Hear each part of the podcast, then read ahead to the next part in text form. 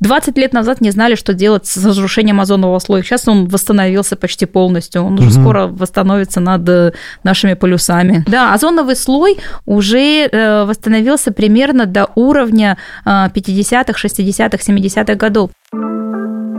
Сделано. Предприимчивый подкаст о людях, бизнесе и технологиях. И с вами я, Алексей Ручкин, ведущий второго сезона.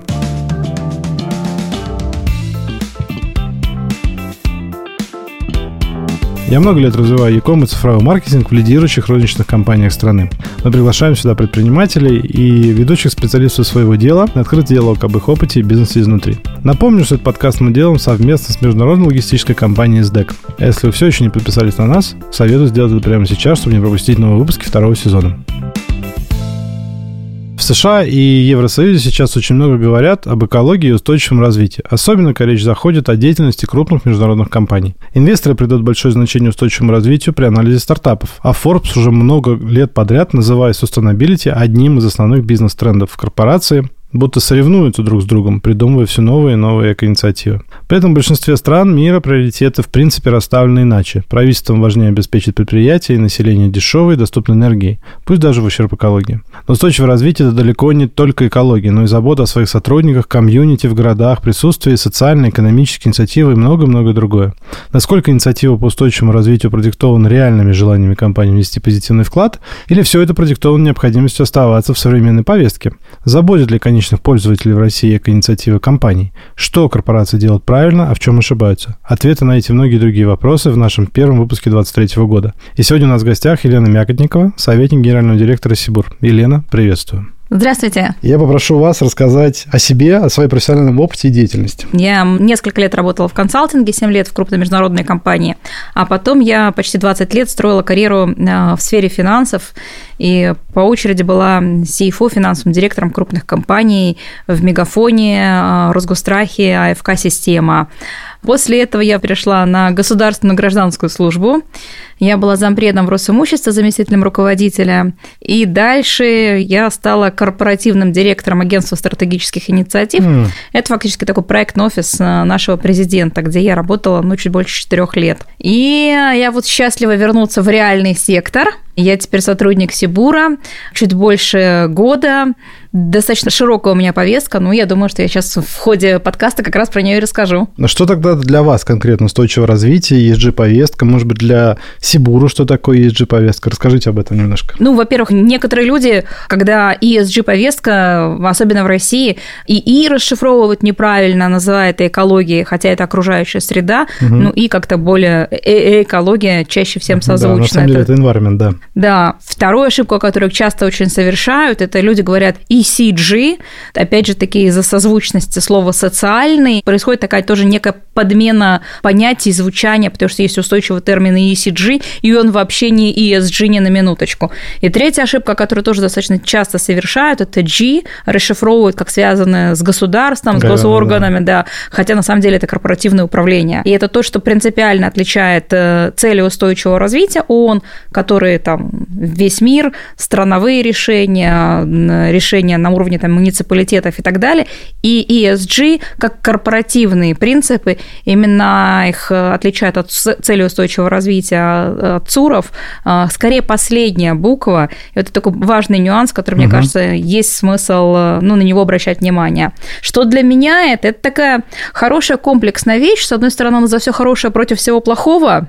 И мне очень понравилось, как это все рождалось. Долго, медленно, постепенно, очень взвешенно, что вот, а давайте поборем бедность, а давайте, чтобы у нас везде было гендерное равенство. И мне эти цели все очень всегда были созвучны, и я очень благодарна, что люди потратили какое-то количество времени, сил, энергии, души и даже денег, кстати, на то, чтобы это все сформулировать, облечь какие-то понятные цифровые моменты. И я в разные этапы, в разных совершенно треках участвовала, но в частности я вот по-прежнему участвую от России э, в G20, в женской двадцатке. Вот в конце февраля у нас будет очередная встреча 20 стран, будем обсуждать гендерные вопросы. Угу. Поэтому для меня это такая очень многогранная повестка, но каждый в ней может и с одной стороны найти себя, а с другой стороны это такой способ, меняя себя, менять свое окружение, менять мир. Так маленькими-маленькими шажочками. Но при этом вы еще и глава глобального ESG-комитета. Да, это при G20 есть Global ESG Committee, и я горжусь тем, что меня до 24 марта 2024 года мне продлили мандат, несмотря на происходящее в целом угу. во всем мире угу. и вот ну, на ближайших территориях. Вот э, мы с вами коснулись основных терминов, как расшифровывается Е, как С, как G, но чем конкретно занимается ваш комитет, да, который вы возглавляете? Вот в глобальном смысле в мире, на что делается сейчас, например, конкретно упор? Вы упомянули гендерное равенство, но, может быть, есть еще какие-то детали? Ну, наверное, каждый смотрит через свою частную призму, и э, с моей точки зрения сейчас очень большие акценты делаются на климатическую повестку. И климат – это один из мостиков диалога, который по-прежнему сохраняется в мире, потому что даже спортивное взаимодействие, мы видим, что во многом было нарушено, а, научное взаимодействие, те вещи, которые всегда были в момент любых изменений, даже фундаментальных э, сложностей в коммуникации между разными странами, они, как правило, оставались еще с угу. древнего мира. И сейчас мы видим, что это не так. Вопросы, связанные с климатом, мы видим, что это ну, земной шарик общий. Вопросы устойчивого развития в этой сфере волнуют по-прежнему все страны, и все понимают, что к 2030 году, к 2050, к 2060 году эти цели должны быть общими. Поэтому они синхронизируются, вопросы климата, декарбонизации, углеродного регулирования сейчас, с моей точки зрения, являются тем мостиком, который очень многое, с одной стороны, увязывает, а с другой стороны, дает возможность сохранять всем диалог, ну, кто хочет его сохранять. И здесь мы переходим к термину, который, наверное, люди много слышали, это углеродный след. Да, я так понимаю, что углеродный след – это одна из историй, которая регулируется или как-то подсвечивается в рамках ESG-повестки. Да, ну, во-первых, что такое углеродный след? Это при производстве любого продукта происходят какие-то выбросы парниковых газов. Наверное, даже не совсем точно сказала, не только про производство любого продукта, а при любой деятельности. Не знаю, при командировке человека, летит он на самолете, тоже происходят какие-то выбросы каких-то парниковых газов. В первую очередь все говорят сейчас о углекислом газе СО2, но есть и другие выбросы, метан, и тут в первую очередь там говорят про сельское хозяйство, коров да. и так далее. Угу. У большей части продукции в настоящее время углеродный след посчитан. Вот это вот стоит столько-то углеродных единиц. Как правило, это измеряется в тоннах СО2. Это некая углеродоемкость продукции. Соответственно, чем меньше углеродоемкость у продукта в момент производства, в момент последующей транспортировки до последующей утилизации, ну, с моей точки зрения, как минимум, а в целом сейчас очень многие придерживаются этой точки зрения, тем это более современный правильный продукт. Если брать, например, алюминий, стекло и пластик, у очень многих людей есть стереотипы, связанные, ну, такая пластикофобия. Пластик, наверное, как-то это неправильно, но потому что мы видели какие-то картинки, потому что в бедных странах люди не умеют правильно это все перерабатывать. Ну да, потому что какие-то более сложные, там, не знаю, стекло утонуло.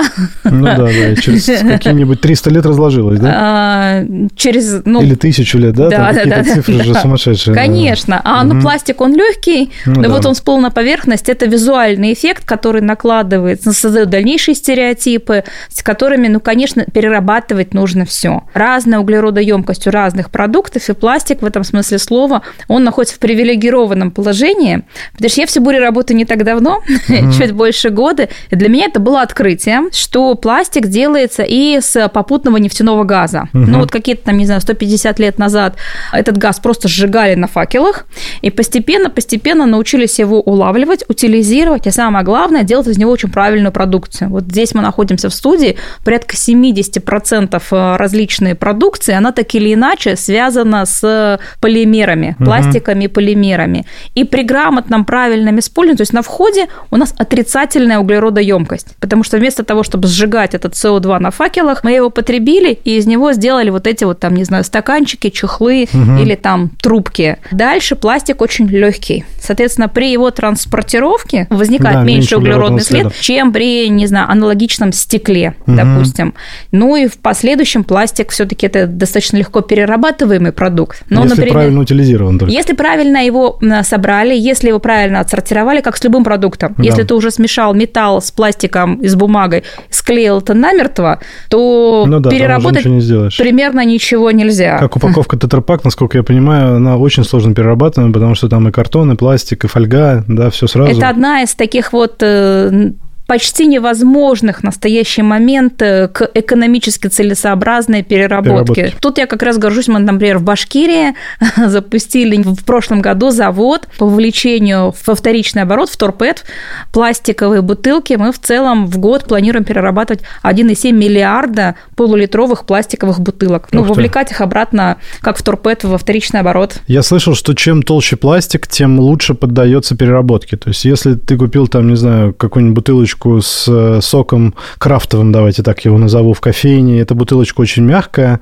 то ее переработать сильно сложнее, чем бутылку Кока-Колы, которая твердая. Ну, нет, зависит в первую очередь от того материала. Как угу. правило, материал более тонкий, это полиэтилен, его чуть-чуть сложнее переработать, чем полипропилен, угу. который более плотный. То есть зависит скорее от того, какой это материал, и, как правило, более тонкие материалы действительно более сложно перерабатывают. Но тут надо в первую очередь смотреть на какой это материал, а не на его толщину. Ну, собственно, внизу, как правило, такие есть э, циферка, знач... да, да, да. циферка правильная. Да, и да. в зависимости от этой циферки, ну, и наступает правильный элемент переработки. Интересно, еще мне пришло в голову такая мысль, что я, наверное, как э, потребитель авиалинии, это единственное место, где я могу реально понять, какой углеродный след я оставляю, перелетая из одной точки в другую, потому что даже там в личном клиенте Аэрофлота, когда я вижу свой билет, как бы там написано, какой след оставляет мое личное перемещение из пространства в другую точку. Насколько это трендово? Вообще, я вдруг задумался, что я давно уже видел эту цифру в личном кабинете Аэрофлота. Почему мы этого не видим, не знаю, на бутылке какого-нибудь напитка в магазине? Или, или видим, просто не знаем, где посмотреть? Нет, действительно не видим. И действительно, с авиаперевозками это было соглашение в рамках Корсия, э, международное соглашение, в рамках которого все авиакомпании постепенно обязались, ну, сначала публиковать эту информацию, а в дальнейшем работать над снижением углеродного следа. Это действительно угу. было международное соглашение, когда все страны поддержали и договорились о каких-то общих правилах. В части маркировки углеродоемкости пока несколько разнонаправленных трендов, но в частности вы знаете, что в Европе с 1 января этого года вступила в силу так называемый СИБАМ, трансграничное углеродное регулирование. Ой, рассказываю. Расскажите, вступило да. в силу трансграничное углеродное регулирование. Все товары, которые возятся в Европу, ну, большая часть товаров, абсолютно большинство товаров, по ним подаются с этого года углеродные декларации. Ух ты, ты должен показать углеродоемкость своего продукта, и постепенно, начиная с 26 года, ты должен будешь начинать платить. В сравнении с лучшими, ну, там, с так называемыми бенчмарками, угу. сравнивается твой продукт и бенчмарки, и если, соответственно, твой продукт хуже бенчмарков, то ты, то ты деньги. платишь, ну, сначала там 10%, и постепенно-постепенно меняется это до 100%, э, выравнивая угу. это в рамках... Есть еще европейская система торговли, ЕТС, европейская система торговли квотами, и постепенно она заменяется на трансграничное углеродное регулирование. Ох. Да, но, соответственно, если э, российский продукт едет в Китай, а потом из Китая через несколько переделов едет в Европу, то, опять же таки, углеродоемкость его уже пора, да? уже пора ее и замерять, и, и, и сообщать, и учитывать. Давайте предположу, что все это еще сделано на базе блокчейна, да, чтобы никто не мог подменить информацию. Пока, пока нет.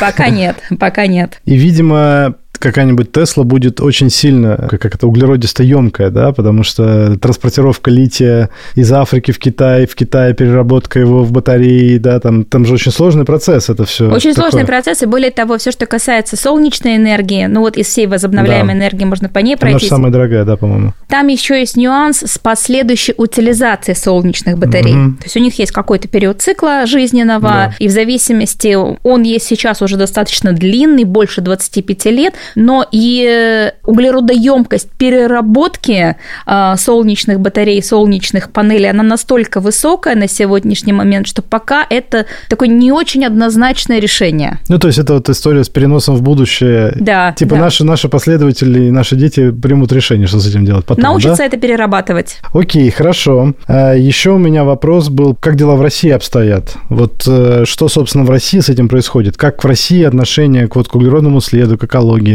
К переработке. Насколько там в Москве, понятно, есть э, вот эти вот пункты приема вторсырья, есть компании, которые занимаются сбором вторсырья, да.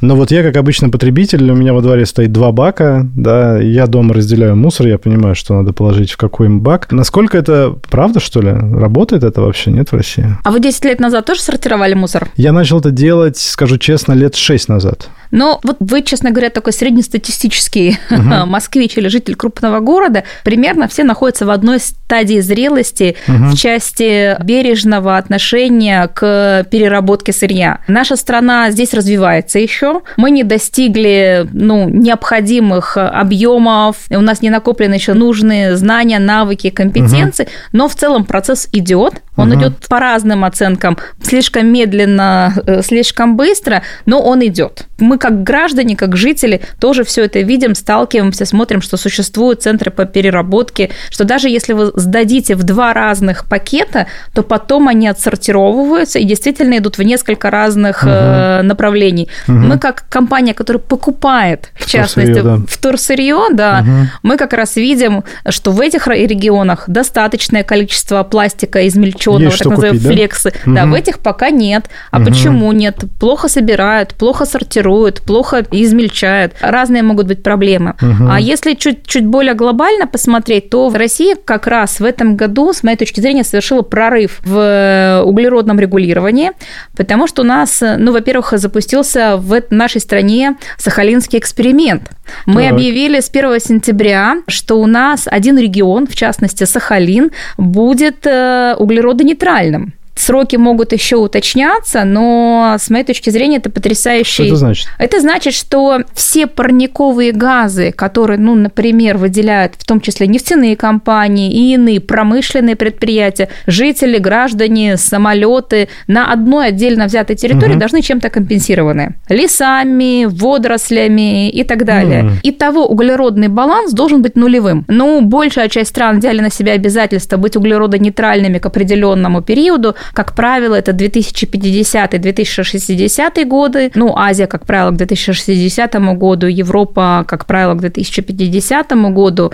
Но в России утверждена стратегия социально-экономического развития, ну, так называемая СНУР, низкоуглеродная стратегия развития. В этом году у нас с сентября заработал реестр углеродных единиц. То есть все компании имеют право выпускать углеродные единицы, регистрировать их в реестре и дальше продавать, ну или покупать. А, в частности, другу. у нас да, уже да, прошли первые торги на московской бирже, прошли первые угу. сделки, прошла внебиржевая сделка в конце прошлого года, когда кофемания купила у группы Березка Газ углеродные единицы. Поэтому этот рынок в нашей стране только зародился несколько месяцев назад. Мы научились это все считать, учитывать, сделали это публичным и прозрачным. И сейчас эти процессы очень быстро нарастают. Да, интересная история. Я слышал, что такая биржа должна была появиться где-то как раз то ли в США, то ли в Европе, когда они должны были продавать себе эти лимиты. Но то, что в России запустилось, я об этом не знал.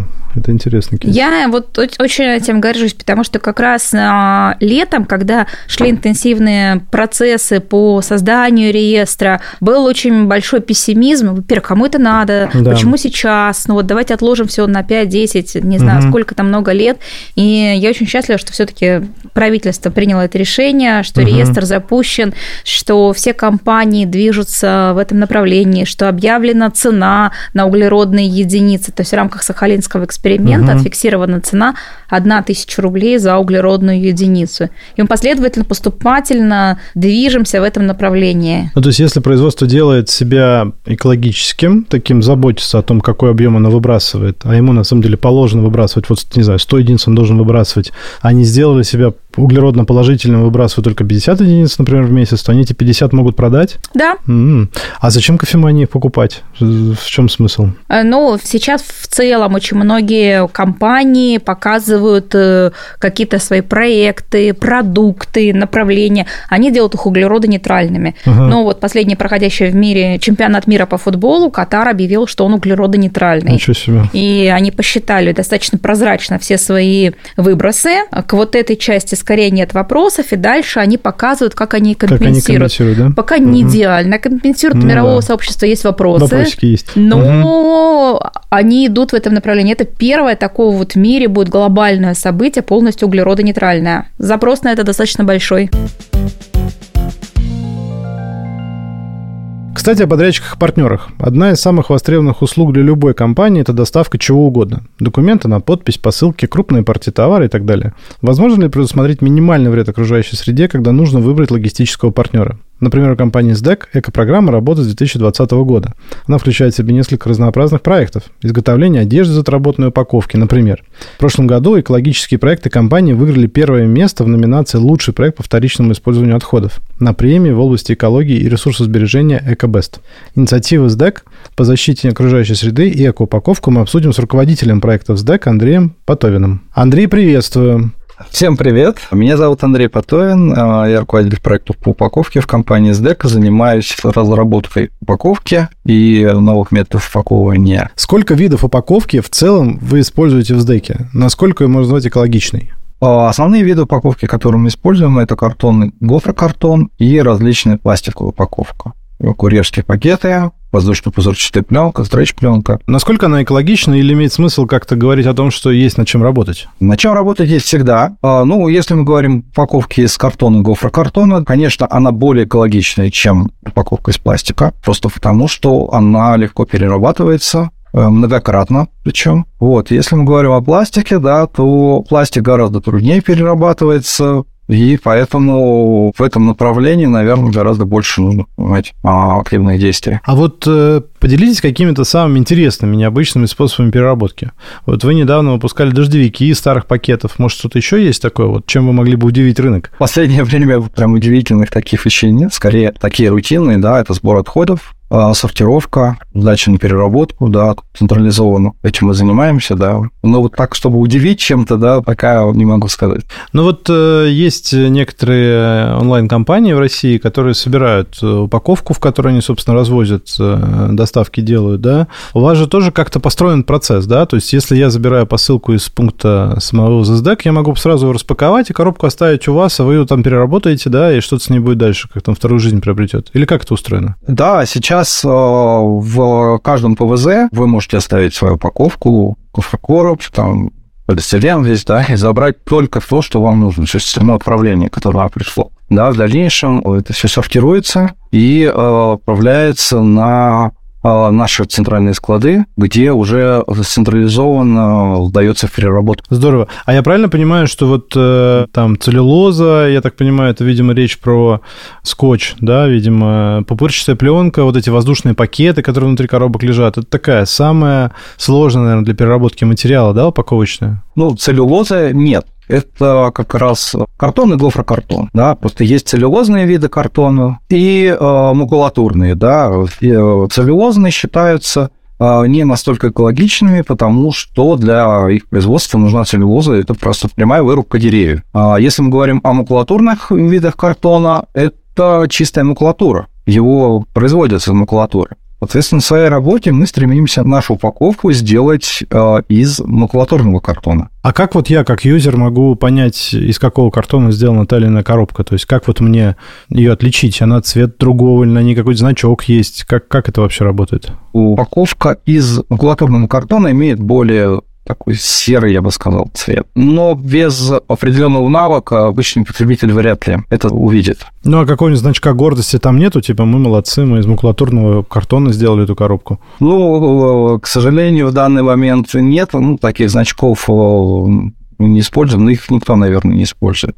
А раньше, до начала прошлого года, использовали значок сертификата FSC. Это международная организация, лесной попечительский совет, который следит за логистической цепочкой вырубки лесов, да, и производства уже древесины и изделий из древесины. Она следит за тем, чтобы при вырубке лесов, да, они вырубались по определенным правилам, чтобы это были возобновляемые источники сырья, то есть э, высаживают опять леса. Далее определенные виды переработки, и в результате конечный пользователь, то есть, например, мы, да, когда мы закупаем а, упаковку у производителей, они нам предоставляют картон и гофрокартон уже с сертификатами FSC. И вот этот сертификат мы имеем право э, положить на коробку. Кто знает, как он выглядит, а, сразу, ну, из потребителей могут сразу понять, что компания заботится об экологии в том числе. От какой упаковки вот вообще сейчас невозможно, в принципе, отказаться из того, что вы используете? Может ли это как-то поменяться в будущем? Не знаю, вы перейдете на бумажный скотч. Я, на самом деле, слабо себе представляю, в чем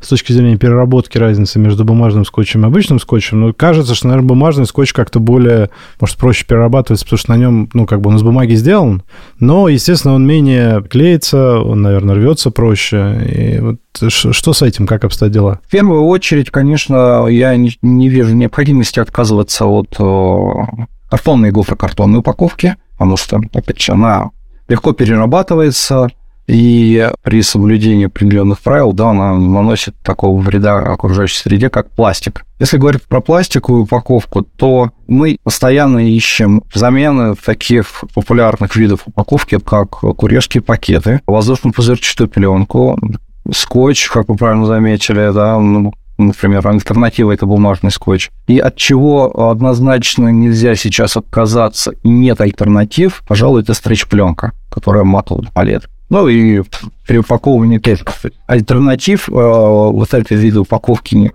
Но все равно в этом плане ведется исследование, и мы переходим на более тонкие виды стрейч-пленки, что, соответственно, в тоннах в год да, выражается в том, что мы сокращаем потребление ее без э, улучшения ее свойств. Вот, в остальных направлениях, курьерские пакеты, мы ищем сейчас им замену, есть пакеты бумажные с э, алюминиевой прослойкой. Ну, то есть это пэк, который, как бы тетрапак, который на самом деле еще более не перерабатываем, да, чем, чем просто обычный бумажный пакет. Тетрапак это все-таки пластик. Это многослойная упаковка, да, и там пластик. А здесь чисто металл и бумага, да, что само по себе перерабатывается а, Вопрос в том, что, наверное, в России не очень развита именно переработка как пластика, так и всех остальных многослойных упаковок. Вот. Если мы говорим про воздушно-пузырчатую пленку, да, мы ищем замены э, другими материалами. Например, э, у нас есть э, упаковка из пульпер-картона. То есть вы представляете, лотки для яиц, да, у нас он немножко по-другому выглядит. То есть это тоже стопроцентно переработанная целлюлоза, да, фактически, или макулатурная, из макулатурного сырья он изготавливается. И опять же подлежит полностью переработке, так же, как и гофрокартон, картон. Андрей, спасибо большое. Было интересно. А теперь мы вернемся к разговору с Леной Мякотниковой. Спасибо большое. Вам спасибо вам. Вот вы уже коснулись вопроса, что надо вот выбирать правильно упаковку под разные виды продукта, да, с условием использования продукта, условия его хранения, как оно потом перерабатывается. Насколько вообще бизнес, э, который, скажем так, подвержен истории контроля своего углеродного следа или который внутри себя находит силы для ESG-повестки, насколько ему важно контролировать не только себя, а еще и своих поставщиков. То есть вот эта вот история как бы с ESG, она все-таки имеет некую градацию внутри компании, типа вот там ESG первого уровня, типа типа, мы вот все себя такие экологичные. Или там ESG есть какого-то восьмого уровня, да, который говорит о том, что мы хотим отслеживать цепочку поставки там с грядки, понимать, насколько вот эта грядка была экологичнее, чем другая грядка, вот как это устроено? Вот ровно вот так, как вы и сказали. То есть угу. есть так называемый охват 1, охват 2, охват 3, есть, назовем, скоп 1, угу. скоп 2, скоп 3. Угу. Охват 1 – это ваши прямые выбросы. Вот угу. что у вас происходит с заводом. Охват 2 – это фактически ваша теплоэлектроэнергия. То, что и охват 1, охват 2 достаточно легко считаются. Их угу. общее совокупное влияние на продукт, на компанию, на завод – это, как правило, те цифры, которые раскрывают компании. Ну, потому что в твоем контуре это находится, ты как бы это все можешь Более или менее, да, да это достаточно угу. несложно оцифровывается. Проще всего один, потом два, потому что тоже понятная цепочка. И есть так называемый охват 3, угу. все прочее. Это ваши поставщики, подрядчики, ваши командировки и так далее. Посчитать это полностью, детально, аккуратно пока сложно. Несмотря на то, что в целом и в мире уже очень много калькуляторов по подсчету углеродоемкости чего угодно. Телефона, компьютера, блокнотика, фактически ты можешь любой продукт оцифровать с точки зрения его углеродного следа.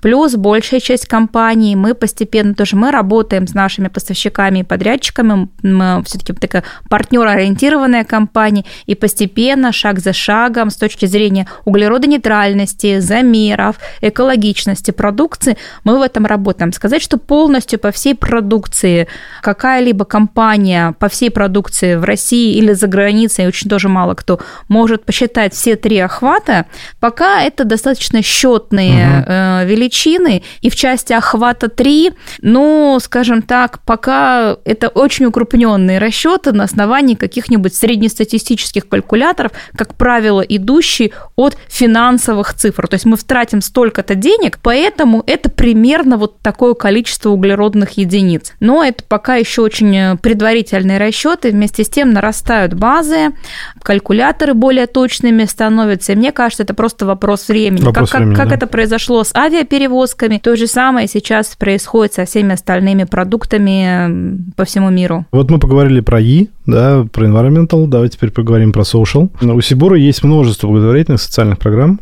Давайте пару слов об этом, чем вы гордитесь, какие достижения уже есть, или какие сейчас проекты, которые там обещают в будущем какие-то серьезные достижения, расскажите об этом. У нас была программа «Тобольск настоящий», и Сибур очень осторожно, бережно по запросу от населения постепенно-постепенно преобразил Тобольск. Есть такая очень известная программа, называется «Формула хороших дел». Тоже это не мое изобретение, которым я очень горжусь.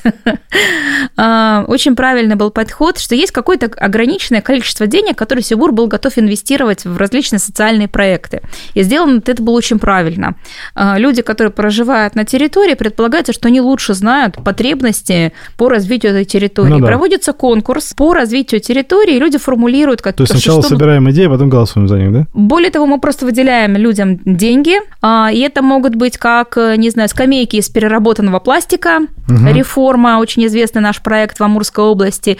Это может быть э, поддержка приюта для бездомных животных. Это может быть все что угодно. То, что на сегодняшний момент актуально данному региону, и то, что вот где мы, что называется, совпадаем. Мгм. Есть запрос, у нас есть возможность помочь, и вот так вот постепенно и развивается регион в очень в партнерстве с теми, кто там проживает, и при поддержке нас как компании. Мгм. Мне кажется, это настолько уникальный и правильный подход, который дает вот такой результат. Я всегда горжусь, когда на форумах все говорят, ну вот на Тобольск посмотрите, сразу видно, что у города есть хозяин, который в него вкладывается. Почему это важно для Сибуров? Потому что это как бы материнский город для компании? Или почему только Тобольск? Почему, например, не, не за Уфа?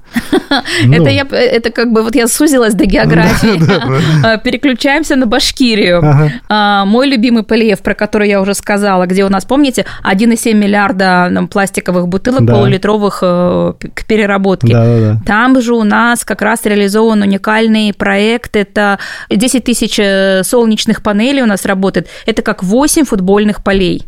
Это под Уфой, да, где-то? Это, да, это город Благовещенск, где А. на- находится наш завод в Башкирии. Там же мы реализуем, у нас очень известный флагманский проект «Зеленая формула Сибура». Мы высаживаем деревья. В прошлом году мы 1 миллион саженцев посадили. В этом году мы 2 миллиона саженцев сажаем, как на карбоновых полигонах, так и зеленый пояс Сибура мы Ага. строим. Ну вот, в частности, один из наших э, регионов, э, где реализуется эта программа, это Башкирия.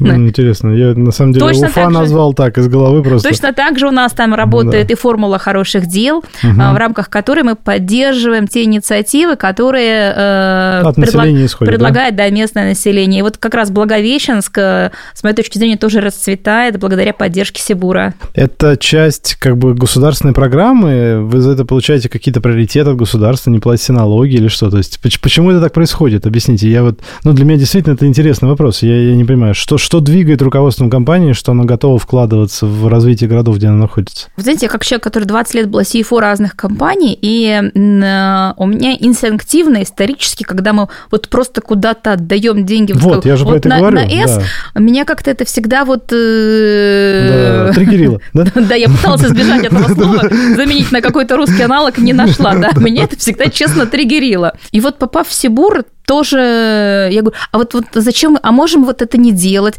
А вот тут смотрите, сколько мы можем сэкономить. Мне говорят, нет. Я говорю, зачем мы вот это тратим? Это расходы. Нет, это не расходы, это инвестиции. Это инвестиции в тех людей, которые проживают на этой территории. Это наши сотрудники в первую очередь, это члены их семьи, это их большая вовлеченность, это их большая отдача в нас, как в Сибур. Смотрите, Елена, на это с другой точки зрения. Это те деньги, которые мы инвестируем в наш регион, это наш регион. Ну, Мы ты так аккуратно инвестируем- перешел, да, в governance как раз для того, чтобы вот, ну, как бы... Для меня это вот было очень уникально, потому что я работала в разных компаниях, и в разных компаниях есть какие-то там, вот здесь модели, вот 300 миллионов модель в этот благотворительный фонд, идите с ним сами разбирайтесь. Угу. А здесь принципиально другое отношение, это действительно инвестиции, Конечно, действительно люди, время, инвестиции в регион, да, да, они очень у нас, э, ну, у нас потрясающая команда занимается этой формулой хороших дел, ее мама Елена Снежко, которая вкладывает это вообще всю душу, и вся команда, которая все это отрабатывает, угу. У них все время нестандартные какие-то инициативы, то там, не знаю, то они рюкзаки собирают каким-то детям, то еще что-то.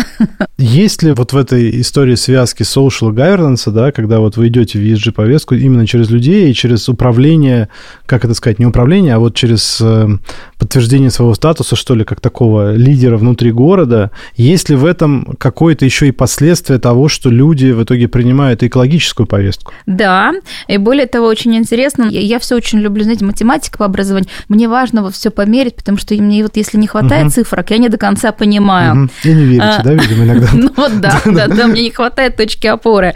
А, мы через вот эти социальные изменения, а, например, в рамках той же самой зеленой формулы Сибура, мы привлекаем людей, мы говорим, мы планируем вот здесь вот сажать деревья, пожалуйста, приходите, помогайте нам, мы берем на себя ответственность, мы привозим саженцы, мы обеспечиваем всех, потом обеспечиваем уходовые процедуры, помогите нам посадить деревья, потому что их много, мы своими силами, как сотрудники, не всегда справляемся. И приходят люди с семьями, с детьми, с соседями, вовлекаются, и мы заметили следующее, что у нас есть часть молодежи, а молодежь важна для заводов. Важно, чтобы молодые э, люди со своими амбициями, со своими запросами, новыми знаниями приходили к нам работать на разные направления. Угу. И для нас молодежь, конечно, важна, ну, да. чтобы наши предприятия были для них привлекательными. И мы заметили то, что ребята у нас участвуют в наших проектах, социальных, но в первую очередь экологических. А потом, пропитавшись вот этим таким духом Сибура, они уже приходят к нам как настоящие сибуровцы. Мы а, хотим там, работать конкретно у вас. И там-то, собственно, возникает финансовая выгода, получается, Конечно, да? да. Мы получили с горящими глазами мотивированных ребят, которые сами сознательно сделали выбор, и уже приходят у нас готовые сибуровцы, которые разделяют наши ценности, которые хотят работать у нас, которые хотят менять мир, меняться сами и развивать себя и компанию. То есть ESG в этом смысле становится еще и частью HR-бренда, да? Конечно, компании? Конечно, да, да, да. Угу. Это, мне кажется, это достаточно важная составляющая, потому что угу. Сибур очень сбалансированная компания, и у нас вот наши ценности, которые мы всегда ну, озвучиваем, начиная от безопасности, без компромиссов, они все у нас, э, ну, действительно, все сотрудники их очень разделяют. У вас большой опыт, э, вы много где поработали. Насколько вот этот подход Сибура к ESG-повестке сейчас применим в России? Может быть, есть также еще компании, про которых вы знаете, и, например, вы гордитесь тем, что они тоже находятся в России, потому что они также проповедуют ESG, как и Сибур. Мне кажется, вот этот год в части повестки устойчивого развития для российских компаний стал очень лакмусовой бумажкой. Очень многие компании побежали в ESG-повестку там в прошлом, позапрошлом году на волне какой-то модности. Кому-то это нужно было для как бы финансирования, как бы вроде бы подешевле, кому-то это нужно было, но все побежали, и я побежал, кому-то сказали акционеры. Угу. И это было вот очень заметно такой вот элемент, э, можно сказать, хайповости. И в прошлом году мы тоже видели, как очень многие компании сокращают свои подразделения устойчивого развития, увольняют экологов, и на фоне этого я, конечно, очень гордилась тем, что мы не пересмотрели свою стратегию устойчивого угу. развития. Когда у нас были обсуждения с менеджментом, как раз коллеги говорили, а что мы теперь внезапно должны стать менее экологичными? У нас цели по экологии, они... Это наши цели. Да, да, да, да. Это наши цели, которые угу. мы для себя утвердили. Мы приняли решение, что к 2025 2030 году у нас одно предприятие должно стать углеродонейтральным. Mm. Почему мы должны эту цель отменить? Или что в части социальной поддержки наших сотрудников или не наших сотрудников мы должны что-то делать меньше? Или мы должны внезапно начинать дискриминировать, там, не знаю, женщин или в части корпоративных процессов что-то ухудшать? Почему? Чем вообще вызывает этот вопрос? Наша стратегия устойчивого развития – это то, что мы приняли для себя как компания. Мы не публичная компания, на нас не было никакого внешнего давления, нас никто на это не мотивирует мотивировал, это абсолютный продукт, рожденный внутри компании. И в этом смысле слова он уникальный. Часть угу. компаний, которые принимали это под давлением каких-то внешних факторов, мы видим, тоже наше сибуровское слово, откалибровались. Они уточнили свои какие-то, сказали, вот здесь мы будем менее амбициозными, здесь мы пока не будем про это говорить, а здесь мы, наверное, что-то будем делать, но раскрывать пока не будем. Но многие компании продолжают повестку устойчивого развития и в металлургической сфере, и в сфере удобрений, вот нефтехимической отрасли очень угу. многие, Новотек очень много делает. Поэтому, мне кажется, как раз вот подведение итогов 2022 года, посмотрим сейчас отчетности компаний, угу. степень открытости в этом вопросе, угу. будет такой лакмусовой бумажкой, для кого это был элемент все-таки коммуникационный, а для кого это действительно фундаментальная часть такой, не знаю, ДНК компании. А вот вернемся в Тобольск. Расскажите про аэропорт Ремезов. Вот он открылся в 2021 году, и это прям огромный проект для вас был. Зачем Сибур принимал участие, и вообще как так случилось, что такой масштабный проект был реализован компанией? Это тоже был один из вопросов, которым я всех мучила и говорила, слушайте, я когда посмотрела те цифры, а зачем мы вообще все, все это делали? Ну, на самом деле не такая сложная дорога из Тюмени, вообще ну, можно да. летать, и вот мы и так очень много чего в Тобольске сделали, построили, вот, вот аэропорт все таки ну, как бы это, это же государственная задача, государство, ну, вот как раньше вот была какая-то малая авиация. Я такие вопросы тоже всем задавала. И, вы знаете, это очень по-сибуровски. То есть мы считали, что это правильно. Мы считали правильным там наличие аэропорта. Мы считали правильным э, создавать удобства и жителям э, города, и нашим сотрудникам, в том числе, может быть, даже в первую очередь членам их семьи, угу. и нам, и всем. Мы хотели, чтобы Тобольск стал более привлекательным. И когда вот у нас завершилась э, программа «Тобольск настоящий», сейчас у нас идет отдельная масштабная программа «Тобольск как туристическое место привлечения. У нас уже ездили московские школьники в Тобольск. Угу. Они ходили у нас на наш завод в рамках промышленного туризма. Мы им все показывали, рассказывали. Там же у нас находится один из наших э, научно-исследовательских центров. Там же у нас сразу же музей, театры, лес э, с уникальными нашими экотропами. Там же у нас Лагутенко снимал э, вот такую же штуку, как вот я сегодня узнала, аудиоподкасты, угу. новое для меня слово, он рассказывал, делал специальные маршруты по лесу. И, ну, без аэропорта, конечно, вот сейчас, оглядываясь назад, ну, я понимаю, что это невозможно. проект, который невозможно не реализовать, чтобы быть более открытыми, да? Конечно, и без него это бы все не полетело. Ездить по три часа из Тюмени было бы сложнее, а так город задышал, э, несколько авиакомпаний летает, э, и увеличивается пассажиропоток очень серьезно. Угу. Ну, я, честно говоря, видел и в Москве, в общем, какие-то рекламные плакаты по поводу того, что Тюмень – это какой-то спа-регион, какие-то там Это есть... правда, в Тюмени есть термо, да, рядом с Тобольском есть э, термо, ага. термальные источники, горячие источники, очень полезные, ага. ну да. Рекомендуете? Реком... Очень рекомендую. Ага. Да, я как раз вот с семьей поеду в один из отпусков в Сибири по своей воле. Это интересно. У меня тоже был опыт, я однажды слетал в Красноярск на выходные. Мне хотелось посмотреть и ГРЭС, самую большую нашу российскую, и, и в целом как бы побывать там у них, по сути, гора прям находится внутри города, да, как бы с каталкой зимней. Ну, то есть, в общем, это действительно есть такие вещи. Я когда друзьям рассказывал, говорят, куда ты летишь Красноярск? В Крас... зачем в Красноярск лететь? Ты вообще представляешь, где это? Что там делать? Ну, то есть, зачем тебе это? Такое было, да. Окей, вот э, в истории вот этой поддержки сотрудников, экологии, управления людьми, общества, вот в некой идеалистической картине будущего, какой вес вы отводите? То есть, насколько значима будет ESG-повестка в будущем? А мне кажется, она будет э, такой, знаете, ну вот как ты учишься ходить, ты сначала об этом задумываешься, а, а в какой-то момент времени она становится ну, таким вот элементом, с которого не может быть. Как управленческая отчетность. Как управленческая отчетность, да. Например, вот я сейчас вижу с углеродонейтральной продукцией. Тоже разные компании, как вижу, как на глобальном уровне, так и у нас в стране обсуждение. Вот что такое углеродонейтральная продукция или э, продукция с низким углеродным следом? Насколько она нужна? Сначала премия то есть вот углеродонейтральная продукция, она с, Молодцы, с премией, да. там, она стоит дороже, потому что у нее там лучше маркетинг, угу. ее э, лучшее позиционирование.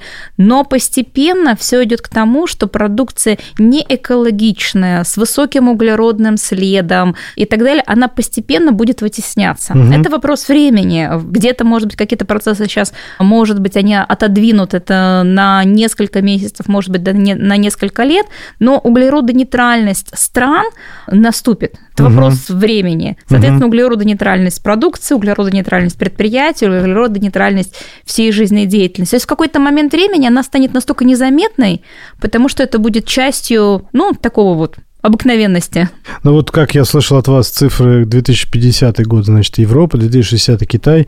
Для меня, конечно, этот горизонт настолько далек, что как бы а вы так спокойно о нем говорите, что это действительно заставляет думать о том, что, видимо, это придет в нашу жизнь и будет просто нек- неким базой или стандартом, да, в котором мы все будем жить. А вы знаете, вспомните с тем же самым озоновым слоем. Ну да. Когда вот э, мы с вами сопоставимого одного возраста, когда все всем напоминали, что вот, смотрите, срочно нужно вот это, вот это, вот это, вот это вот менять в жизни, иначе будет катастрофа с озоновым слоем, иначе планету уже будет не спасти. Действительно, на уровне ООН, на страновом уровне принято большое количество решений, которые изменили картину кардинально, и на сегодняшний момент мы видим, что ситуация с озоновым слоем стабилизировалась. Ну что... да, но при этом мы все любим хорошую говядину, как бы а оказывается, что ровно говядина является тем генератором метана самым большим, да, на планете, который как бы разрушает озоновый слой.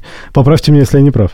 Ну, скорее даже не столько озоновый слой, а скорее скорее в целом выбросы парниковых да. газов, но угу. да, с этим надо что-то делать. 20 лет назад не знали, что делать с разрушением озонового слоя. Сейчас он восстановился почти полностью. Он угу. уже скоро восстановится над э, нашими полюсами. Да, озоновый слой уже э, восстановился примерно до уровня 50-х, 60-х, 70-х годов. Да. Этот Здорово. тренд нам, нам, как миру, как планете, удалось переломить. Мы вернемся к вопросу про крупные компании, да, про то, как в мире это происходит. Мы поговорили про российские практики, да, то, что здесь, здесь.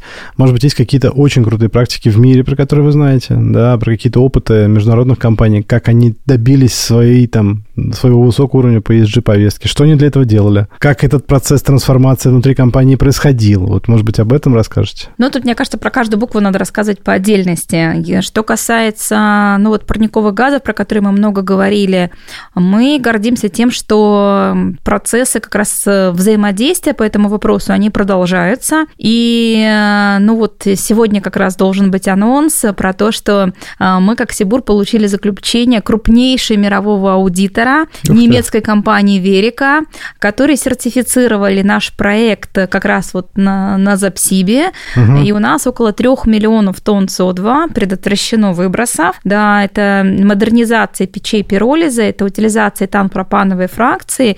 И в результате этого у нас есть готовый климатический проект. Вот угу. он на 3 миллиона углеродных единиц, э, сертифицирован международным крупнейшим аудитором угу. европейским. И вот это все произошло вот сейчас, в январе этого года. Ну, там, 23-го года, да? 23-го года. Да, да. Ага. Поэтому в части климатической повестки взаимодействие продолжается. Мне кажется, это достаточно важным и зрелым осознанным решением со стороны многих стран. Что касается, не знаю, корпоративной ответственности, то вся статистика говорит о том, что гендерно сбалансированные команды достигают намного лучших результатов, угу. чем моногендерно, неважно, только женские, только мужские, любые команды э, сбалансированные достигают гарантированно лучших результатов, там 97% они достигнут лучших результатов, чем моногендерные команды. Используется эта практика? Нет, не везде, нет, угу. не всегда. Во всем мире есть э, такая проблематика. Что с этим нужно делать? Вводить квоты квоты не обязательно. Мне кажется, надо просто показывать нормальную статистику, показывать, вот это вот дает такой результат, это дает такой результат. И каждая компания постепенно-постепенно меняется, происходят какие-то трансформационные изменения. В Саудовской Аравии, например, только в 2017 году женщинам разрешили водить машину без сопровождения Мужчина, му- мужа да, или отца, да. да. да, да Соответственно, а, на а сегодня у них э, женщины водят уже локомотивы с этого года. Угу. Хотя а у нас в России разрешили опять женщинам водить э, метро только в прошлом году. Ну вот я был э, в Стамбуле позавчера и переходил там через пешеходный мост, на котором находится линия метро, и для меня было удивлением, я увидел действительно поезд, в котором э, женщина была, как это, не пилот, как это называется правильно? Водитель, Водитель, наверное. наверное, да. наверное да, может, да, водитель, да. да, не знаю как. То есть девушка была водителем этого поезда, и для меня это было какое-то удивление, потому что я в какой-то момент понял, что я в Москве вообще вообще никогда не видел, чтобы женщина была за рулем, ну, в смысле, у пульта управления управления поездом. В СССР до начала Великой Отечественной войны, до начала 40-х годов женщины действительно водили поезда. Потом были введены ограничения, угу. перечень профессий женщин, ну, которым не допускали женщины, в первую очередь это с целью охраны материнства и детства. Да. А, эти профессии были добавлены, женщины были исключены. Даже пилоты Поэтому... самолетов, по-моему, да, были? Да, да, да. Поэтому мы с вами уже росли в мире, даже в нашей стране, хотя у нас в стране гендерных стереотипов в сравнении с большинством стран мира, ну, да. ну просто принципиально другой уровень. Даже у нас все равно были эти ограничения. Угу. И только недавно они стали опять сниматься. И в прошлом году, в частности, добавили опять, женщинам опять разрешили водить, ну, в частности, метро. Теперь им надо просто научиться это делать, да? Потому что они явно уже забыли, как это делается. Конечно, конечно. И, ну, вот если сравнивать, например, Россию и США,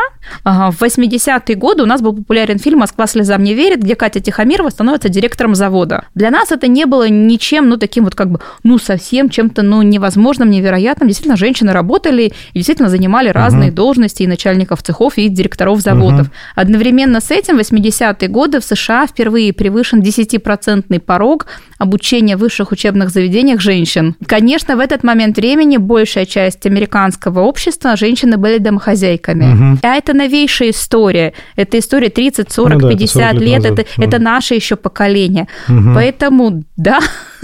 И, наверное, здесь э, на руку как раз сыграла история, что в России запрещено вот в вакансиях указывать пол да, то есть эта вакансия как бы подразумевает, что на нее может претендовать и мужчина, и женщина одинаково. А в большей части э, других стран это на законодательном уровне только сейчас еще вводится. Mm-hmm. То есть они еще могут указывать, кто, да? Кого они, еще? ну, в большей части стран уже запретили, но именно в том числе российский опыт был использован, об этом широко не, не разговаривают. Ну, само собой. Но российский опыт, и, и российский опыт с детскими садиками, с ясельками, с детскими садиками, с предоставлением мер социальной поддержки в защиту материнства и детства, российский опыт очень всеми используется использовался и используется как а, один из лучших да, опытов в мире. Расскажите, я не понимаю, о чем речь. Ну, то количество э, бесплатных или относительно бесплатных детских садиков, которые есть у нас в стране, да. оно существенно отличается от большей части мира. Ну, конечно, бесплатных детских садиков в мире почти нигде нет. Никогда ну, за исключением э, Японии, пожалуй. Ага. И это отдельная была программа, ее запускала, ну, там, два, две, кстати, харизматичные женщины,